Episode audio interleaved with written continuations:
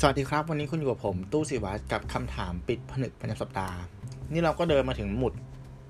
ที่สามสิบกันแล้วนะครับเป็นคำถามข้อที่สามสิบแล้วก็ถือว่ามาไกลพอสมควรเอาครับมาดูกันว่าสัปดาห์นี้คุณผู้ฟังส่งคำถามเข้ามาว่าอย่างไรสวัสดีค่ะหนูมีข้อสงสัยแม่ค้าออนไลน์บางคนไลฟ์สดขายของด้วยคำพูดที่ไม่ค่อยสุภาพบางครั้งหยาบคายด้วยซ้ำแถมยังด่าทอลูกค้าอีกแต่ขอถามหน่อยนะทำไมยอดขายเยอะมากลูกค้าชอบซื้อของจากแม่ค้าประเภทนี้หรอคะอืมผมไม่รู้คุณผู้ฟังคิดเหมือนผมหรือเปล่าแต่พอแบบอ่านคำถามแล้วแบบภาพแรกที่ลอยมาเราถึงผู้หญิงคนหนึ่งอะ คนที่คนก็รู้ว่าใครคนที่เขาดังๆอะ คนที่ขายของด้วยแบบหลายๆร้านอะไรอย่างเงี้ยเนาะแล้วก็แบบอ่ามีภาพลักษณ์แบบเป็นเป็นแม่ค้าปากสดพูดจาตรงไปตรงมานะครับอ่าด่าส่วนกระแสดราม่าเนาะขวานผ่าซากแต่ว่าเป็นคนดีเป็นคนดีเป็นคนที่ทำเพื่อสังคมเนี่ยแหละคือตัวอย่างเลยว่าเออผมมองว่าอย่างนี้ อันนี้มันคือการสร้างคาแรคเตอร์เว้ยที่เข้าใจง่ายคือคาแรคเตอร์ที่มันมีขาวแล้วมีดำมีดำแล้วมีขาวแค่นั้นเลยแค่นั้นเลยการที่เราจะ grab attention จากคนส่วนใหญ่อะมันต้องอาศัย engagement เยอะมากเว้ยซึ่ง engagement ตรงเนี้ยผมว่าระบบอัลกอริทึมของแพลตฟอร์มต่างๆอ่ะมันไม่ได้นับที่คุณภาพเว้ยมันนับที่จำนวนผู้เข้าร่วมนับเป็นแบบเป็นแค่ตัวเลขเป็นแค่คณิตศาสตร์อย่างเดียวอ่ะนั่นแปลว่าคุณไม่จำเป็นต้องส่งอ่าไม่จำเป็นต้องส่งส่งต่อข้อมูลเชิงบวกคุณส่งต่อข้อมูลเชิงลบที่เป็นเนกาทีฟก็ได้เพราะว่าสมองคนเรามันไวกับเรื่องที่เป็นเนกาทีฟมากกว่าอยู่แล้วดังนั้นคาแรคเตอร์ที่มันดูแบบปากสดด่าลูกค้าพูดจาขวานผ่าซากตรงไปตรงมาเนี่ยคนชอบครับคนชอบคนชอบเข้าไปดู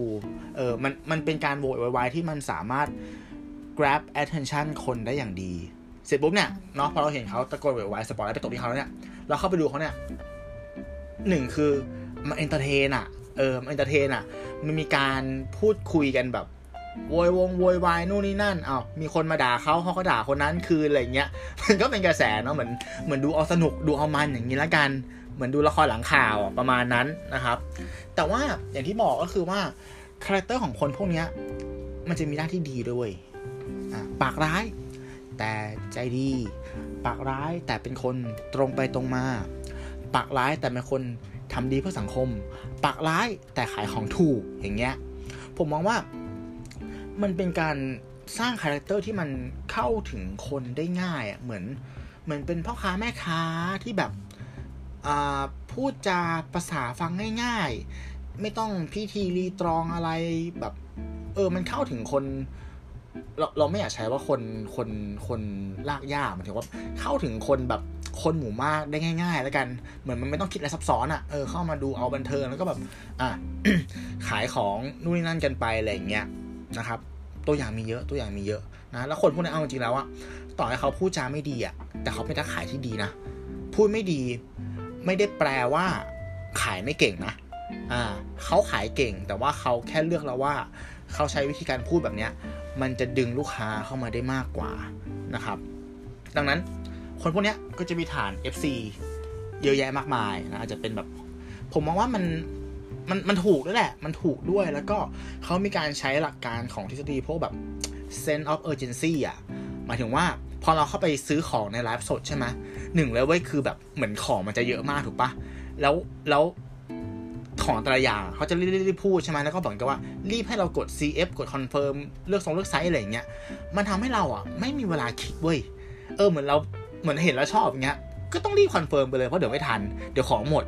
เนี่ยมันเป็นหลักการตลาดง่ายๆที่เหมือนกับว่าเขาไม่ให้เวลาเราในการตัดสินใจเว้ยหรือคิดตรีตองเว้ยหลายๆคนที่ผมเคยถามนะแบบหลงเข้าไปดูไลฟ์อะไรเงี้ยเขาบอกว่าเหมือนโดนสะกดจิตอะเหมือนฟังเพลินๆไปแล้วรู้ตัวทีนึงแบบหมดเป็นพันแล้วอย่างเงี้ยเอฟขอไป สามสี่ อย่างนะครับซึ่งประเด็นเนี้ยมันวิเคราะห์ได้ง่ายๆนะว่าอันนี้อันนี้ความเห็นส่วนตัวนะเท่าที่ผมดูมาเงี้ยของที่คนกลุ่มนี้ขายมักจะเป็นของแบบของราคาไม่แพงของนำเข้าจากประเทศเพื่อนบ้านของนำเข้าจากจีน เอ่อ เครื่องสำอางของกินของ ของที่มันหาได้ทั่วไปอ่ะแต่มันจะถูกกว่าหน่อยหรือว่ามันอาจจะแบบว่าเป็นของที่มีของปลอมเยอะแต่ว่าเรามาซื้อกับคนคนนี้เพราะว่าเขาเขาดูน่าเชื่อถืออะไรอย่างเงี้ยดังนั้นผมเท่าที่ผมรู้นะผมรู้สึกว่าคนพวกเนี้ยอยู่ได้ไม่นานครับสังเกตไหมว่าอ่ะมันจะมีจุดที่มันมันขึ้นสุดจนพีคเลยอ่ะเสร็จปุ๊บมันจะเริ่มแบบหุ้นกราฟมันจะเริ่มหัวตกละแล้วเหตุผลที่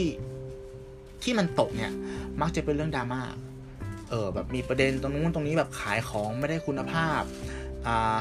ส่งของผิดได้ของไม่ครบระบบจัดการหลังบ้านไม่ดีแล้วนะตรงจุดนี้แหละคุณจะเห็นเลยว่าเฮ้ยไม่มีกลุ่มคนที่ไม่ชอบเขาเยอะเว้ยอ่าคืออย่างนี้หลักการทำธุรกิจอะผมมองว่าอย่างนี้การธุรกิจที่ดีและยั่งยืนเนี่ยอันดับแรกเลยคือคุณต้องลดจำนวน negative customer ของคุณเว้ยหมายถึงว่าลูกค้าที่กลุ่มคนที่ไม่ชอบคุณอะ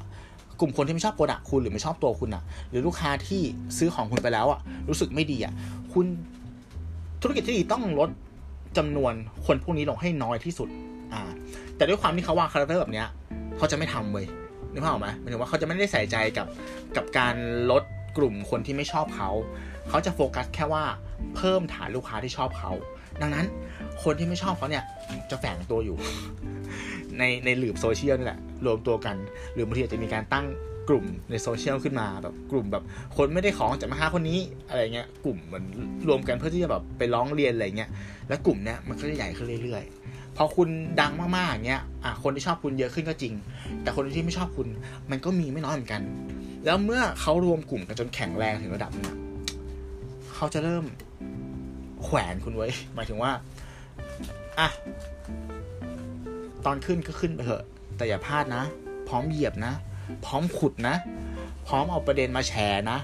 นั่นแหละแล้วด้วยความที่เหมือนกับว่าคนคนประเภทเนี้ยเขาอาจจะไม่ได้เป็นนักธุรกิจแบบ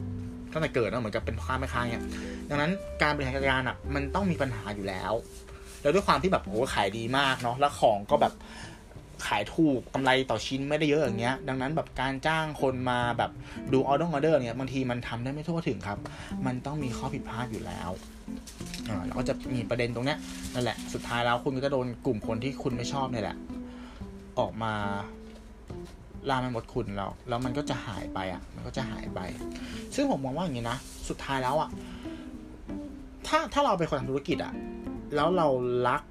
ถ้าของที่เราขายมันเป็นสิ่งที่ที่เราตั้งใจทำทำขึ้นมาเองหรือว่าแบบเอาเอา A กับ B มารวมเป็น C อย่างเงี้ยเราตั้งใจคราฟมันออกมาจริงๆอ่ะถ้าคุณเป็นคนนั้นอ่ะคุณจะไม่ทำคาแรคเตอร์แบบนี้ใส่ลูกค้าเว้ยนึกภาพออกปะเออถ้าคุณรักของที่คุณขายจริงๆอ่ะคุณจะรู้ว่าคุณอ่ะก็เป็นส่วนหนึ่งของสินค้าคุณเหมือนกันทุกวันนี้คนที่ฉลาดเลือกเขาไม่ได้ซื้อของแค่ของที่อยู่ข้างในอ่ะเขาอยากจะดักอาจจะอยากอยากได้มานะแต่ว่าเขาจะคำนึงถึงแพ็คเกจด้วยเขาจะคำนึงถึงสารที่คนขายส่งมาให้เขาด้วยเนาะคนที่รู้จักเรื่องเนี่ยมันมันก็จะมีมันจะมีการให้ value ในหลายๆเรื่องนะครับอย่างอย่างเอาอย่างนี้ยกยกตัวอย่างง่ายเลยคืออย่างตัวผมเองเนี่ยผมไม่เคยเทียบราคาเลยนะว่าน้ำมันปั๊มไหนถูกสุดอะแต่ผมชอบเติมปั๊มเชลเว้ยปั๊มเชลมันเป็นปั๊มที่แบบเข้าไปพนักงานมันเป็นชาวต่างด้าวหมดเลยเว้ยเออจะเป็นคนพม่าคนลาวคนเขมรอะไรเงี้ยพูดก็ไม่ค่อยรู้เรื่องแต่เชี่ยผมผมมาเป็นคำถามในใจผมเลยนะเว้ยมันจัดการยังไงวะคือพนักงานปั๊มเชลมันบริการดีชิบหายเลยอะยกมือไปมาลาไหว้ยิ้มแย้มแจ่มใสอาจจะพูดไม่ค่อยรู้เรื่องแต่แบบเออมันมันมันดูแบบมีใจรับบริการอ่ะแล้วก็เป็นปั๊มเลยนะที่ที่ถามทุกครั้งว่าแบบเช็ดกระจกไหมพี่ทิ้งขยะไหมพี่เติมลมยางไหมพี่แล้วทุกครั้งที่เราอ่ะเราเราให้เขาทำอะไรให้เราเนี่ยเช็ดกระจกเออทิ้งขยะเออตรงนั้นเออพอทำเสร็จอ่ะแม่งเดินหนีนะเว้ยคือแบบเฮ้ยไม่เอาเงินเหรอเหมือนกับว่าผมไม่รู้ว่าเขาปลูกป่ายังไงแต่ว่ามันเป็นการบริการที่มันมันแบบมันบียอนมากๆเนี่ยเออเหมือนกับว่าเออเราให้แวลูกับกับเซอร์วิสอ่ะดังนั้นการที่คุณวางคาแรคเตอร์แบบเนี้ยเป็นคนปากสดเนี่ยมันก็จะมีกลุ่มลูกค้าที่คุณแบบ